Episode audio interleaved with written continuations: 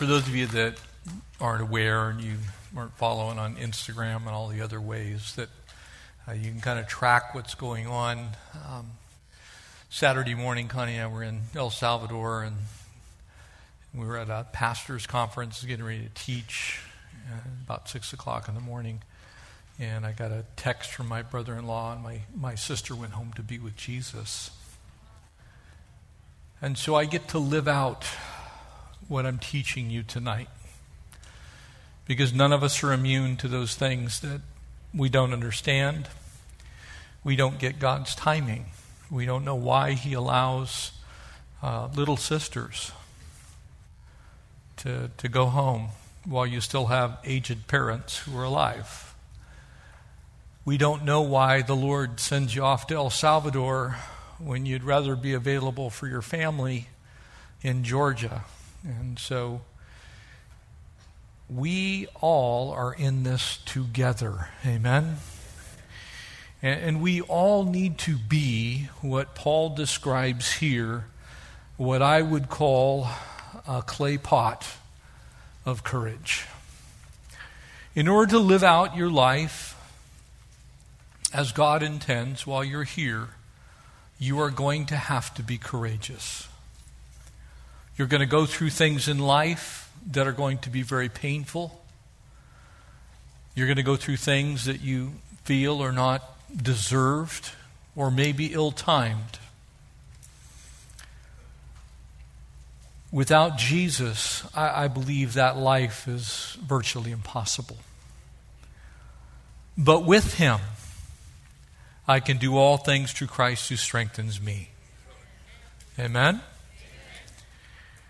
And so I speak to you from a, a place of a little bit of personal pain, but as Scripture says, we don't sorrow as those who have no hope. We sorrow in hope. I know where my sister is. She's telling Jesus how to paint the mansion in heaven. Because that's the kind of sister she was while she was here. But she's still my sister. And I plan on having a reunion with her when we all get there. Amen? We need to be clay pots of courage. Would you pray with me? Father, thank you that we can cast our cares upon you, for you care for us. Oh, Lord, I thank you for the privilege of suffering, Lord, of pain, of going through things in this life that only prove that you are real and everything else isn't. And so, Lord, we commit our time in your word to you and pray that you'd speak to us. Lord of majesty, King of heaven, shower upon us good gifts tonight by your word, we pray. In Jesus' name, amen. 2 Corinthians chapter 4, we'll pick up in verse 1. And therefore, since we have this ministry, as we have received mercy, we do not lose heart. And this world is filled with things that can make you want to lose heart. Amen? You know, I, have gotten to the place where I almost don't read the news anymore because there's almost no good news, it's all bad news. There, there are things that, that make you lose heart. There are things that go on in our lives, the lives of others, our, our nation, this world. As Connie and I spent our last day in El Salvador, we're, we're ministering to the, the literally the poorest of the poor that exist on this earth. Uh, it, it is the type of poverty that when you see it, it's overwhelming. When you experience it, there's no explanation for it. That the change that each of you has in your pockets is far greater uh, than that which is earned by them for a day's wages. Existing on things like collecting fruit from trees that are just growing naturally and trying to sell it on the side of the road to make a few pennies so maybe you can exchange that for a little bit of rice. There are things in this life that can make you lose heart. We need to be courageous in this world because the world is watching us to see exactly how we are going to live our lives. And if my life as I profess Christ is not different than someone who does not profess Christ, then I'm losing perhaps the greatest way that I can show them how good my God is. He's good. His mercy endures forever. Verse 2 says, But we have renounced the hidden things of shame. We don't live like the world lives. We don't walk the way the world walks. Our lives are to be different than this world. People should be able to tell by watching you who is your king, who is your Lord. Not walking in craftiness, nor handling the word of God deceitfully this is not a book to be toyed with for one's own personal gain. This is truth to be taught for the king and for the kingdom.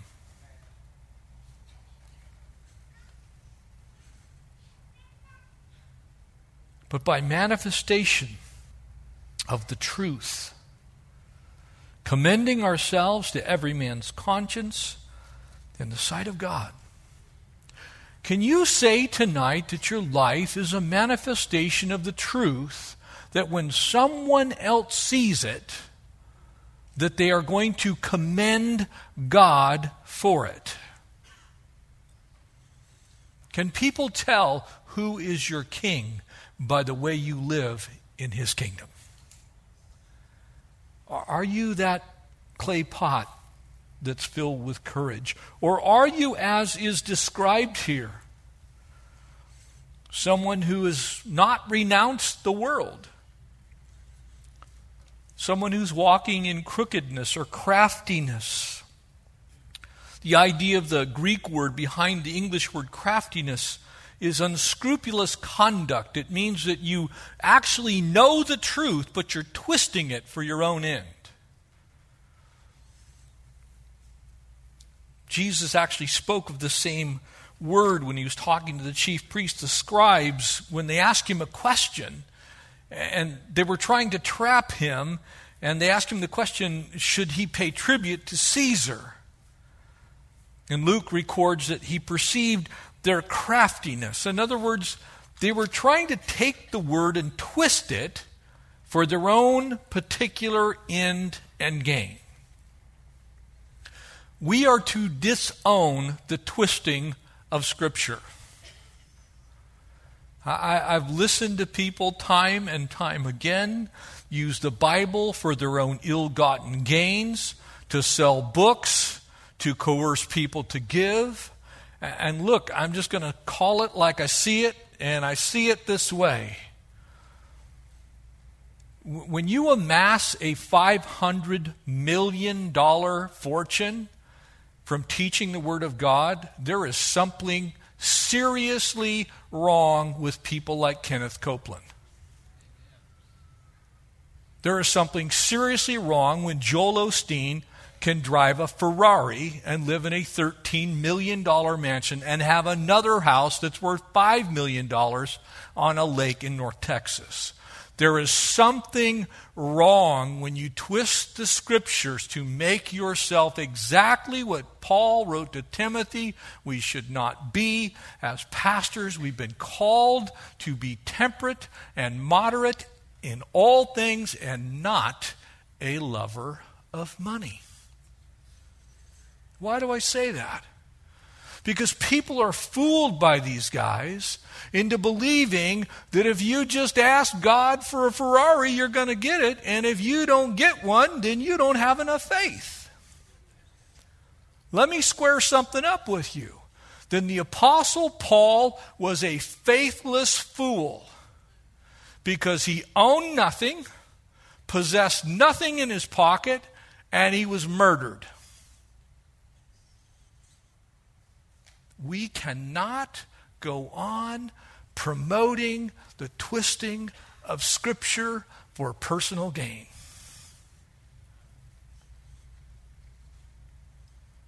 We stand in the truth. Why would someone believe what I teach about the truth of God's Word when my life belies the truth that I teach. And if I cannot believe what Paul writes to Timothy, then why should I believe what Jesus said to the disciples? They're both contained in the same Bible.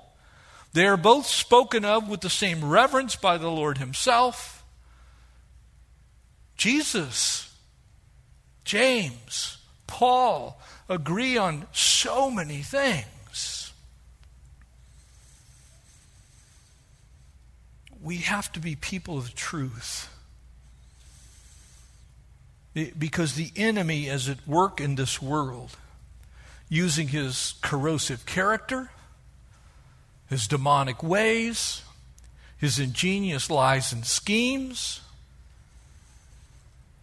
And as Connie were ministering to these people in El Salvador, I'm thinking of what could be done with the money, the $50 million dollars that a man like Creflo Dollar is asking for a new private jet for.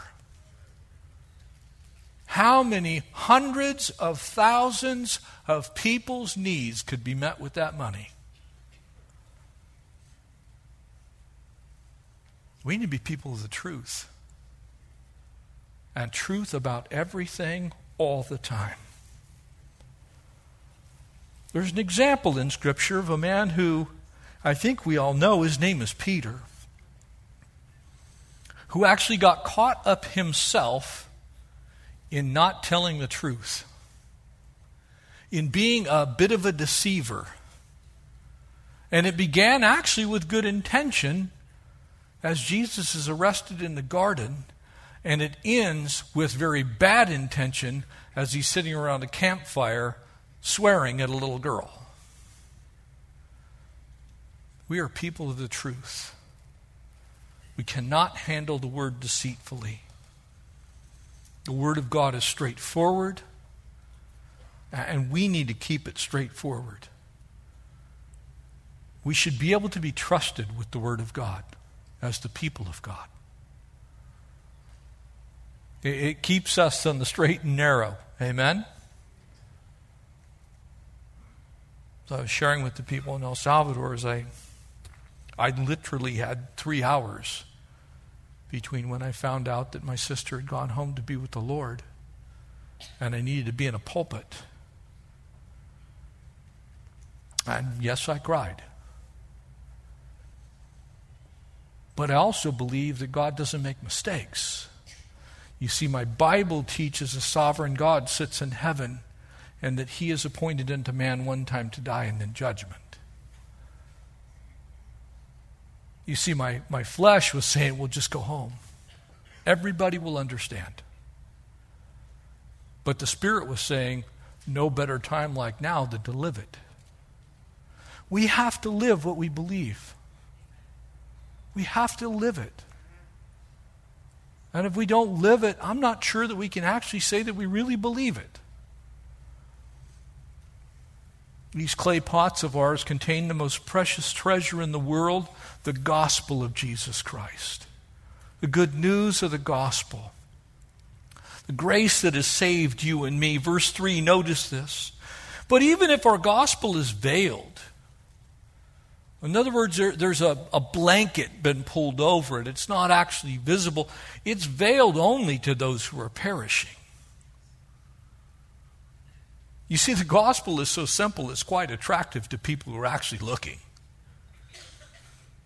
But a lot of people don't want the simplicity of the gospel, they want religion. They, they want to deceitfully handle the Word of God for some other gain, some other reason. Maybe it's riches. Maybe it's power. Maybe it's the very same things that people look for in, in the world itself. Whose minds the God of this age has blinded, who do not believe. Why? Lest the light of the gospel of the glory of Christ, who is in the image of God, should shine on them. See, it's not that people can't see the gospel. It's not that it isn't visible. It's not that it isn't simple. The plain fact of the matter is people love darkness. They're unwilling to come out of the darkness and into the marvelous light because they love darkness. That's why it's so important that we be people of the light. Otherwise, there's no difference between the church and the world. We allow the enemy then to reside in the middle of the church. For we do not preach ourselves. Look, I am not preaching the gospel of Calvary Chapel. I'm not preaching the gospel of Jeff Gill. I'm not preaching the gospel of an organization or an affiliation. I preach the gospel of Jesus Christ. There's only one gospel. There's only one Savior. There's only one Lord, and Him alone do we preach. And ourselves your bondservants for Jesus' sake. We've given up the rights to our own lives and said yes to Jesus. Here I am. Send me. This incredible passage that talks about who we are in Christ. For it is God who commanded the light to shine out of the darkness, who is shown in our hearts to give light of the knowledge of the glory of God in the face of Jesus Christ. But we have this treasure in earthen vessels, that the excellence of power may be of God and not of us. Look, I can tell you, my clay pot tonight is broken. My earthen vessel is leaking. It got hit. But what's inside of it absolutely still remains. This earthen vessel is not my power. It's not my knowledge. It's not my learning. It isn't my decades of study. It's none of those things. The power that rests in us is the power of the good news of the gospel by the Word of God through the power of the Holy Spirit that brings people to the place that they can understand and receive Christ as Lord and be saved. It's a very simple message. It can be presented in an awful lot of ways. In every tribe, every tongue, every nation. Paul begins by expressing to us the enemies of the gospel. You, see, the problem is not the gospel itself. It's very interesting to me how simple the gospel actually is. And there are a lot of books you can read entire volumes on the gospel. But the gospel itself, is that God so loved the world that he sent his only begotten Son into this world that whoever would believe in him should not perish but have everlasting life. And his own Son came to this earth, died on Calvary's cross. He was buried in the grave. He was raised three days later by the power of God. And then he ascended into heaven where he sits at the right hand of God the Father. That same Jesus is the gospel. That's it in a nutshell. We cannot complicate the gospel. The good news needs to remain the good news. It needs to stay on the low hanging branches. Because people are not going to get sanctified, they're not going to get glorified, they're not going to be justified until they receive the gospel. And sometimes we put the gospel above sanctification. We put the gospel above justification. We put the gospel above maturation. We tell people what they have to do and what they need to be before they've even gotten saved. Can I give you a little secret? Sinners sin. People who don't know Jesus do all kinds of crazy stuff. They are covered with dirt. They need the gospel. And we need to live lives that are so clearly gospel oriented that people go, oh, that's what it can do. You mean you were once like, yep, sure was. And God cleaned me up by His power. Paul's just made that claim that he's preaching the simple gospel truth. Now, it's true, blind people can be desperate to see. But as C.S. Lewis said, there are none so blind as those who will not see. You see, some people simply choose to not see. Now, now I want to tell you I don't know how many mathematicians we have here tonight. If you are one, then you're probably well ahead of the rest of us. But most of us, you know, you get into school and you take basic mathematics and then you go to algebra and then algebra 2 and then geometry and trigonometry and then maybe calculus and then you make it to the dreaded subject of differential equations. And for those of you who never looked at a differential equation, it's like just imagine nonsense and numbers combined. Because when I look at a differential equation, it's like, mm, mm, mm, don't know what that is, but I can't do it. You see, the fact that I don't understand a differential equation doesn't mean that one solved is not true. The fact that I don't understand mathematics comes from the standpoint that at the beginning I didn't start with basic math. I didn't move on to algebra and algebra 2 and to geometry and trigonometry and then, you know, all of the rest of the mathematical disciplines, including calculus and differential equations, those types of things. You see, me not knowing it often directly depends on whether I ever desired to know it. Because math can simply be studied. It is a truth. When you begin with 2 plus 2 equals 4, it grows from there. You, you see, a lot of people in this world are waiting for you to explain to them the gospel. 2 plus 2 is 4. They don't need the differential equation of sanctification and maturation and justification. They need the gospel. Are you living a gospel life? Because your clay pot contains that treasure, the gospel treasure. And yes, the rest of it is valuable to God too. But the most important thing that you can do is live out the gospel. There are a lot of people that look at the Bible as a closed book.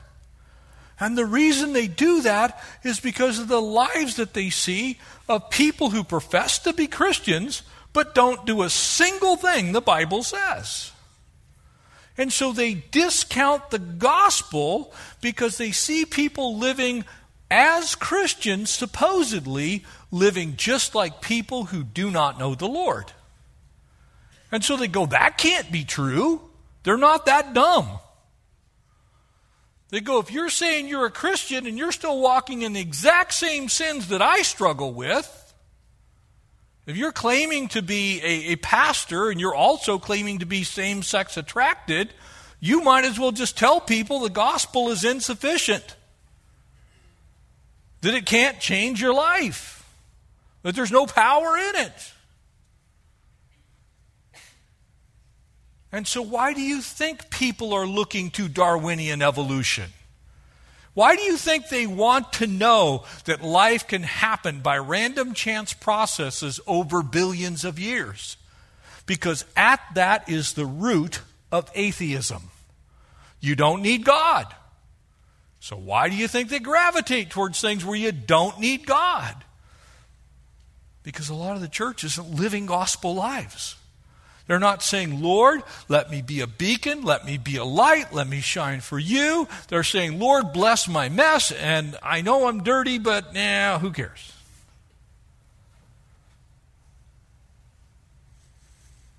Why do you think people cling to psychoanalysis or, or, or, some type of psychology and trying to figure everything out, why should we not all be existentialists? Why, why shouldn't we, we just be running around in moral relativism? If the church doesn't stand in the truth, then that's a valid thing for people to gravitate towards.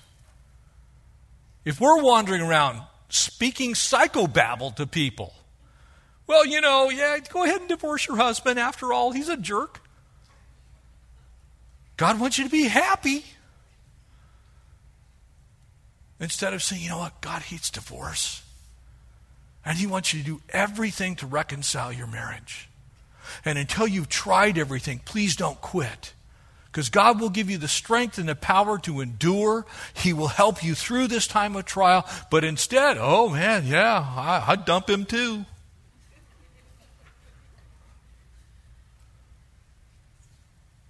When our marriages don't last any longer than people who don't have Jesus, why do you think people think, what's the sense in being a Christian? They just go, well, it's all about psychology. They were just incompatible. They had irreconcilable differences. Let me give you a little clue. Irreconcilable differences can be defined this way a man and a woman. That's an irreconcilable difference right there. Because you ladies don't see things like us guys, and we don't see things like. I can prove this to you. Put 10 women in a circle, give them any subject, they're going to be there for three days. Talking about the subtle intricacies of why there's dust in the corner of their car. You put 10 guys in a circle, give them the same thing, they're going to look at each other. When do we eat? It's irreconcilable differences. Amen? So people gravitate towards that which is of the natural world, which is controlled, this passage says, by the wicked one. So we play into the enemy's hands when we don't live like Christians in this post Christian world. Some people are hoping in supposed science that we'll just somehow figure it all out. We'll figure out a way to make everybody happy. We'll give them enough drugs, we'll give them enough food, we'll just we'll be socialists or whatever, and others are into government. There's just a chillion things that we could talk about tonight where people are looking for the truth, but we're offering them the same thing the world's offering them. We have to be different. We have to share the truth of the gospel. The truth is, God, it says here, the God of this world has blinded their minds so that they would not believe. We can't help the enemy blind people. We have to tell them the truth.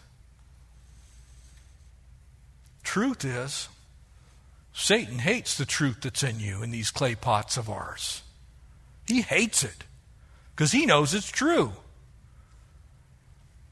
Do you know that the demons actually know who Jesus is and they tremble? So you can imagine, Satan's not fooled. He knows that Jesus is Lord. But it hasn't caused him to give up. And so the chief way he works in this world is false religion. And in that false religion is nothing but lies. Do you know that we believe in the one and only Savior? Jesus said, I am the way and the truth and the life, and no one, not anyone, there is not anybody, nobody else can come. There's no other way that anyone can get to heaven except through him. And yet I listen to Christians who talk all day long about, well, you know, Allah and Yahweh are the same guy. You know, I just think Hindus just have to sort through a few things. No, they're lost. They're perishing. They're dying without Christ. And to sit around and tell them they're okay is mind boggling to me because they've already believed the lie. That's why they're following after those things.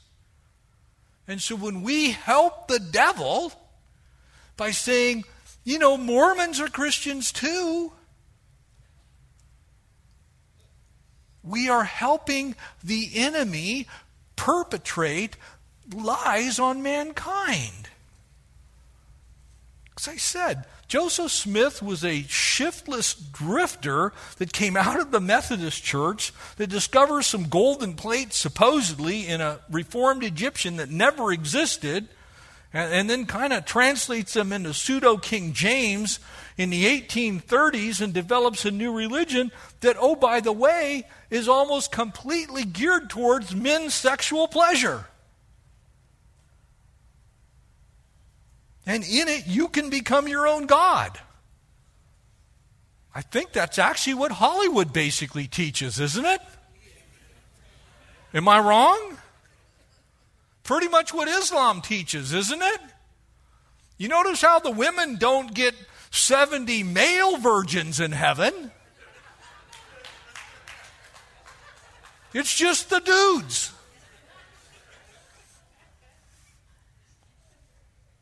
It's like it's a lie from the pit of hell. And yet Christians are going, well, you know. And, and look, I, I completely agree that we need to find ways to dialogue with people with whom we disagree, but you can't back off the truth. The truth is they're lost. The truth is they're believing a lie. The truth is we need to show them the light. Hindus worship countless gods. Again, it's male centric. It offers no hope for you ladies. I'm sitting there thinking, I'm going, okay, so why would anyone who's a woman want to be a Mormon, a Muslim, or a Hindu? Just tell them the gospel. In the beginning, God created them equal. Jesus said, I'm going to set them free. Paul goes on and said, There's no Greek, no Jew, no Roman, there's not even male or female in God's kingdom. There's just one gospel. So the list just goes on and on and on and on. And what it is is people trying to fill the emptiness inside of their soul with a billion different things that can never satisfy. And Satan hates the truth of the gospel. That's why when you tell people about Jesus, you're probably going to get a few responses like, oh, you're one of those. You're a Jesus freak. yeah? Because Jesus loves you, and He came to this earth to die for you so that you could have eternal life. Not, well, you know, I, I don't want to bum you out. I actually listened to a conversation very similar to that a couple of weeks ago. Well, you know, I don't really, you know, I, I, I know, but, you know, there, there's probably other ways to heaven. Yikes! It's like, wait, wait, he's wrong.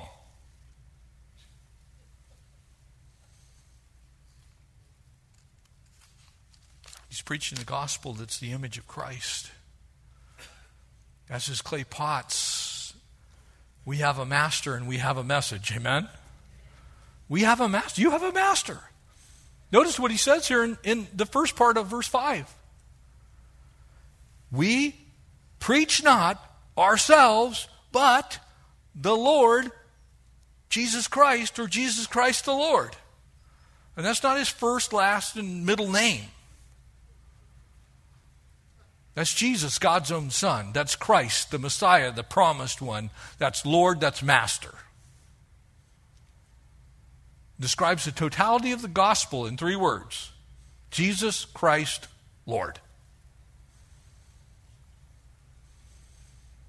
You, you, see, a few minutes with your Bible concordance, if you're just sitting there, you, you realize we're, we're being beat on by three basic enemies in this world, according to Ephesians chapter 2. The world's against us, that's for sure. Our own flesh is against us, you know that, right? That's why temptation works, in case you didn't notice.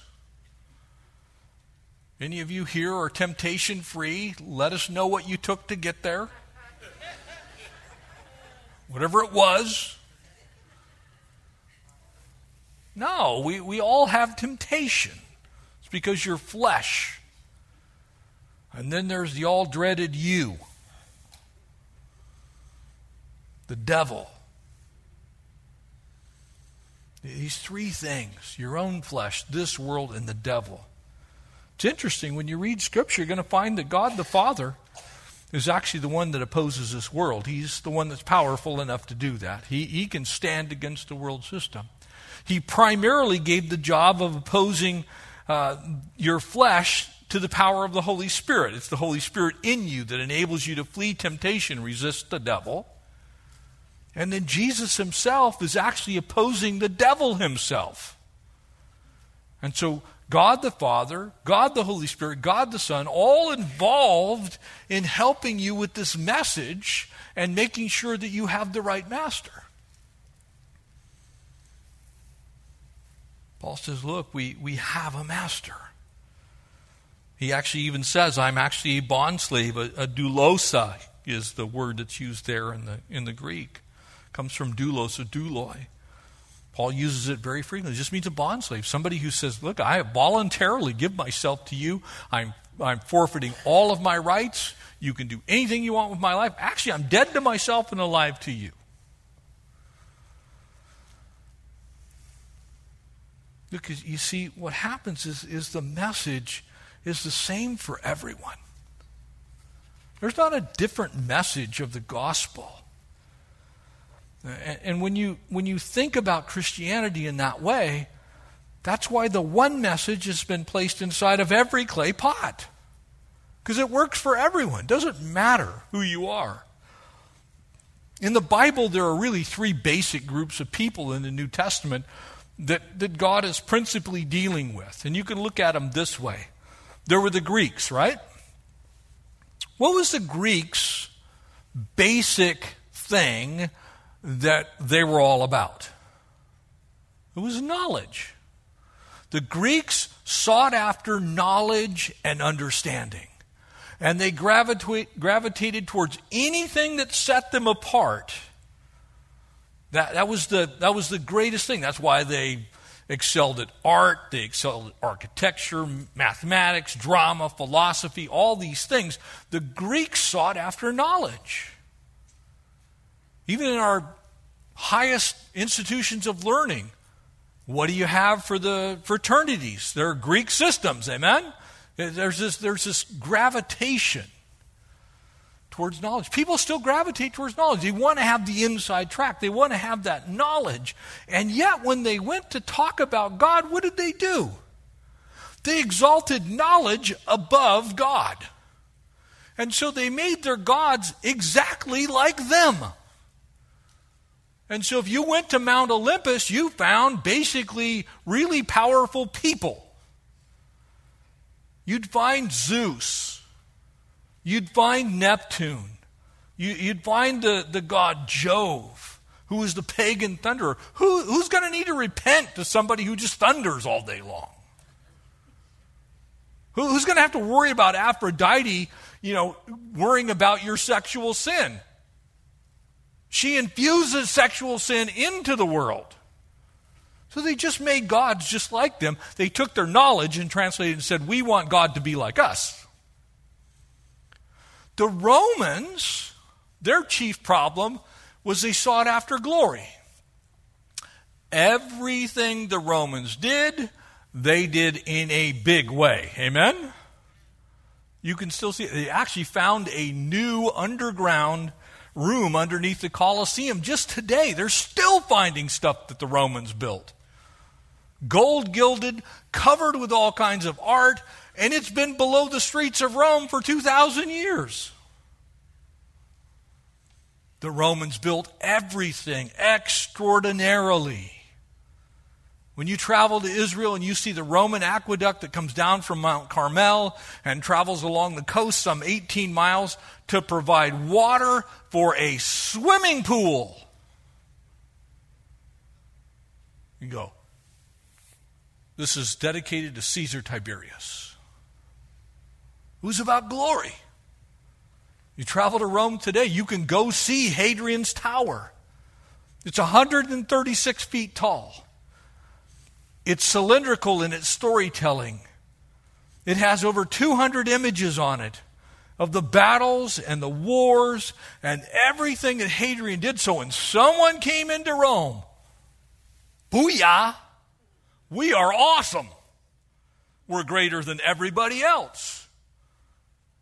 The Roman road system built for that purpose. You know that the Romans invented curbs and gutters? They actually put an outside curb filled in the interior. That was to keep the chariots from going off the edge of the road. So when you were on a road with curbs and gutters, you could go, Romans. They were after glory. Can I tell you, mankind is still after glory? And I'm not knocking anybody who has a sports addiction in the room tonight. But you think we're still kind of looking for glory? We pay baseball players $300 million contracts. Why?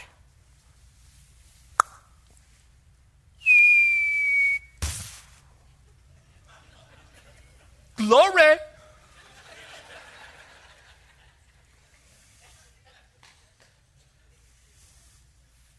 We're still after glory. And that glory gets in the way of us finding God sometimes, doesn't it? And last of all, there's the Christians. The Christians were the laughing stock of the ancient world.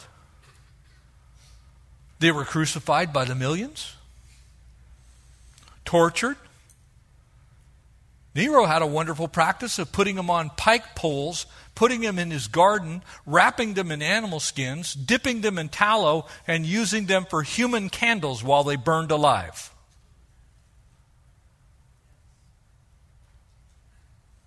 The Christians were laughing stocks. Why? Because they were supposed to do good to their enemies. They were supposed to be kind to people who disagreed with them. They were so different that people looked at that meekness and thought it was weakness, and every last one of them that died is an awaiting army in heaven that's going to come back with the Lord at the second coming and defeat Satan to his face. Amen? It's like you may have thought you won. You see, the world looks at Christians and go, Why would I want to be like that? They don't partake. They're all about being meek and humble. And I want knowledge and power. You see, the simplicity of the gospel reaches into every heart. And that's why when you look at this,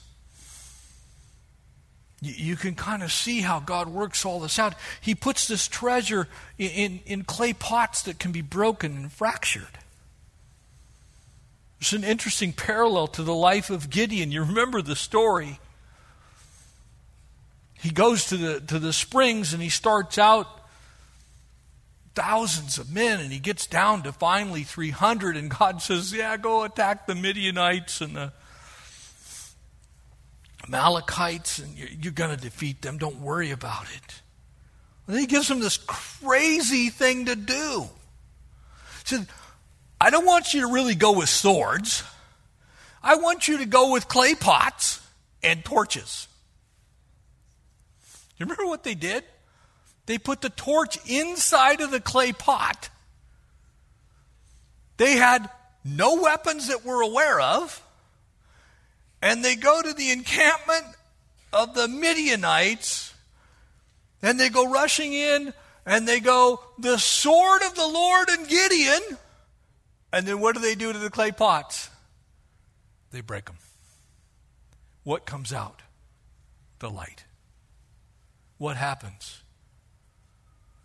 The Midianites, the Amalekites, kill themselves. That's the power that's in you. But those pots have to be broken sometimes in order for the light to get out.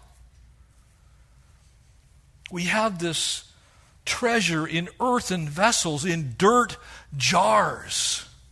in, in mud men, in, in dust dudes and dudettes. Amen? We're like, we're made from the dust of the earth. We're nothing special. But what's in us is really special. It's the stuff of heaven. That message has been placed in you. And sometimes, just like what Connie and I are going through, you're in one of those times where you just feel broken, like your pot got smashed. But I, I fully know that when I leave tonight and I get on that plane and I land in Georgia tomorrow morning and, I go hang out with my brother in law and all of his kids and go to that service, I know somehow he's going to take a broken clay pot and he's going to pour out some fragrance and some light, and God's going to do something with it. That's what he's going to do because that's what he does. That gospel's going to go forth. He, he could have protected the Apostle Paul, but did he? No way on this earth. You, you see, we are just simply the ones that contain the power. We are not the power itself. I don't know whether you even care about such things, but when you're driving around the city and you're looking at power lines and they crisscross, a lot of stuff is underground. But for those of us that are older, you remember when everything was above ground. I remember the first time I saw the transmission lines coming from, from Boulder Dam, Hoover Dam on Lake Mead. You're looking up there, there's three quarters of a million volts flowing through those lines. And as they step down, you finally end down to 69,000 volts and eventually down to 13,000 plus volts. And then finally you get down to 110 volts in your house after it gets transformed down in voltage. But there's an interesting thing about all of that power transmission. The thing that allows it to go from place to place to place is the clay pots that are the insulators that hold the lines that allow the power to go through. You take those clay pots out of there, those lines touch that tower, that power is going to ground, and it's dead. You are those clay pots. You hold the same power that put the stars in the sky. You hold the same power by the Spirit that raised Jesus from the dead. The same power that's always caused blind men to see and lame men to walk is being transmitted through you. You have a message and you have a master, but you have to be courageous. You, you play a part in all of this. He says, we're, we're pressed on every side and yet not crushed. The, the word there is hard pressed, it's narrowly confined, hemmed in. There's nowhere to go. You can't get away from it. You are in the midst of that trial, and there is no changing it. Hard pressed, but not crushed. In other words, not destroyed. We're perplexed, but not in despair. We, we may not know which way to turn, but we know who turns every which way. Amen? I don't always know what God wants for me, but I know He wants something, and He's able to communicate it. I have to be courageous with that information.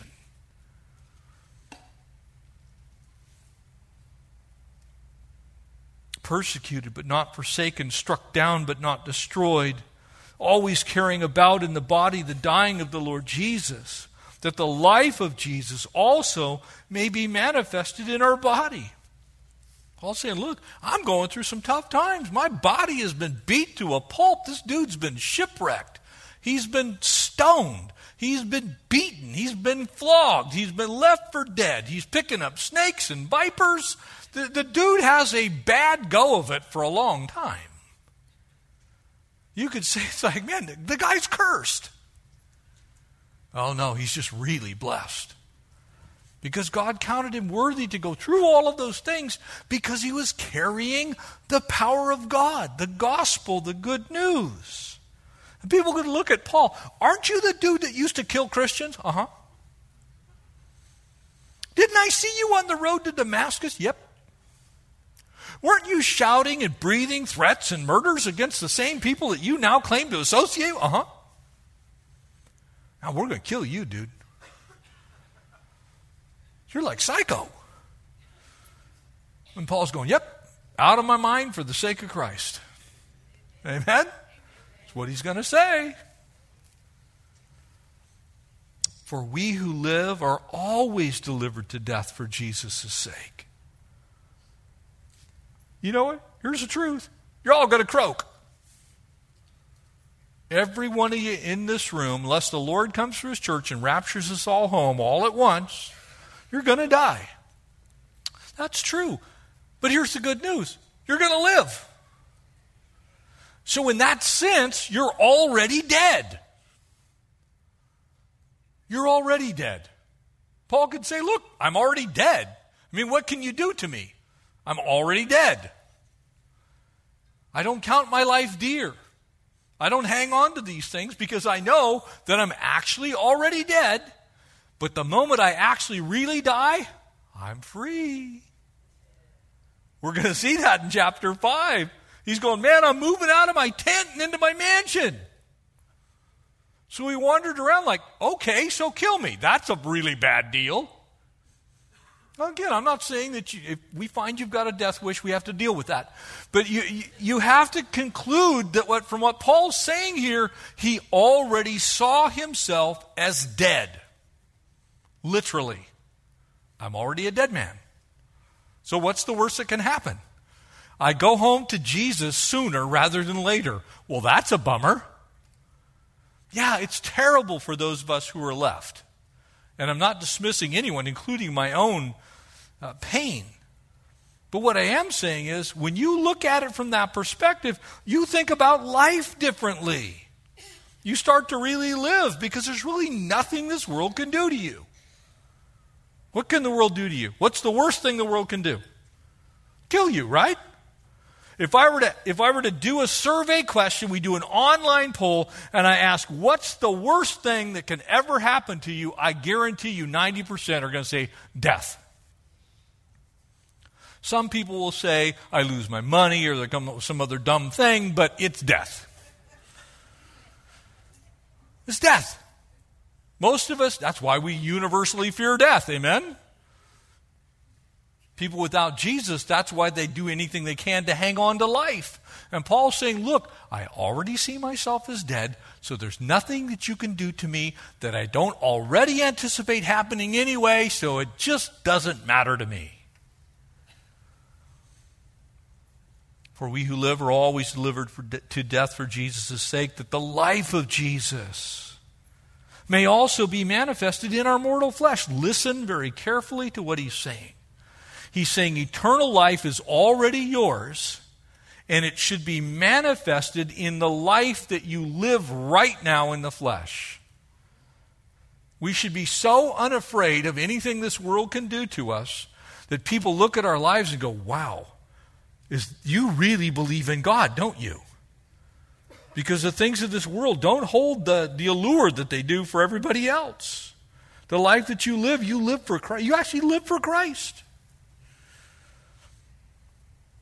So then death is working in us. But life in you who are hearing this message.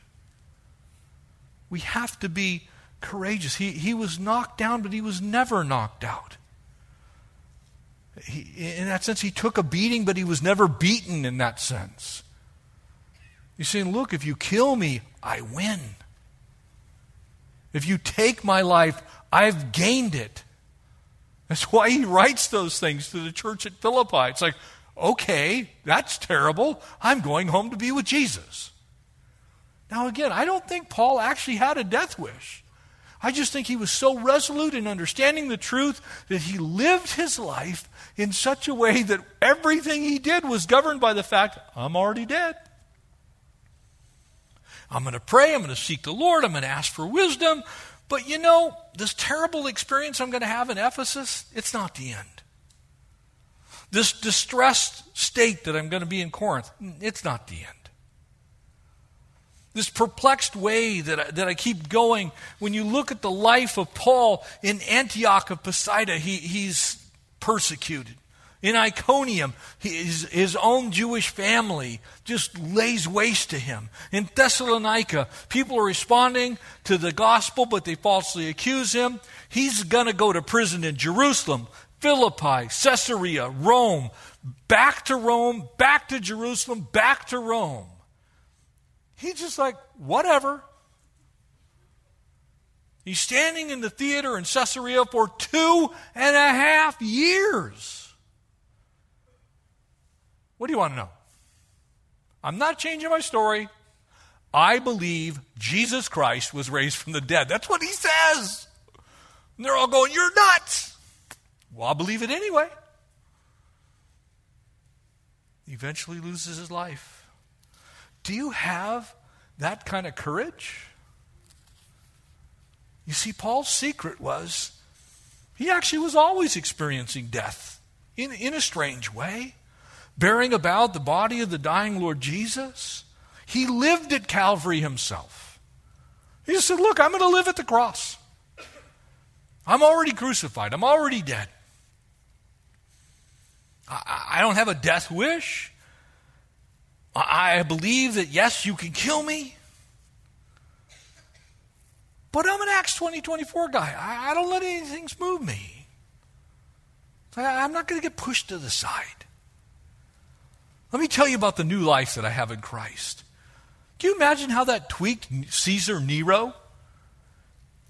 As, as Paul's standing before Caesar Nero with these scars and welts as they pull down his tunic, and Nero sees he's already been beaten nearly to death numerous times.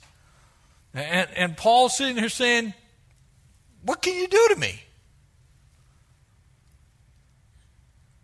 You take my life, I'm going to see Jesus. I'm ready to go. But I'm going to tell you about where I'm going. I'm going to tell you about how I'm getting there. I'm going to tell you the way I live my life because of that. I'm going to share with you the gospel. I'm not giving in to your threats. He had the unlimited resources of heaven at his disposal. His life was fixed on a principle that he knew at any moment he could be home, he could see Jesus face to face. And we'll see this in chapter 5.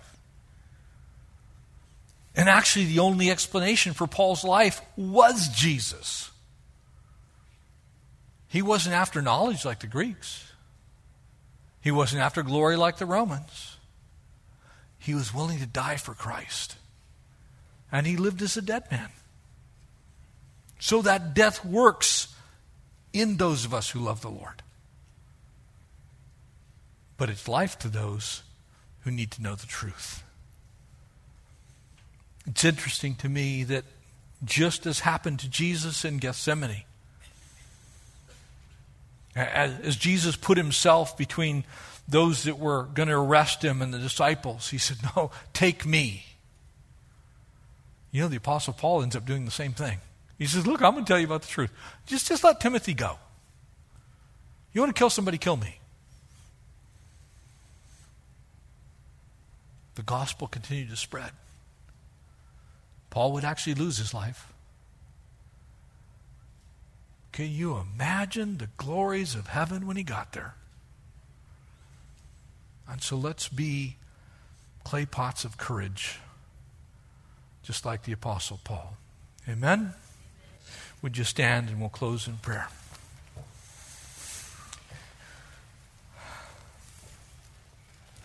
Pastors are going to come up. If you need prayer, maybe you don't know Jesus yet. There's going to be a whole group of guys up here, some ladies that can pray with you that gospel message. If you don't know Jesus, I'm here to tell you He is the way and the truth and the life, and no one gets to the Father but by Him.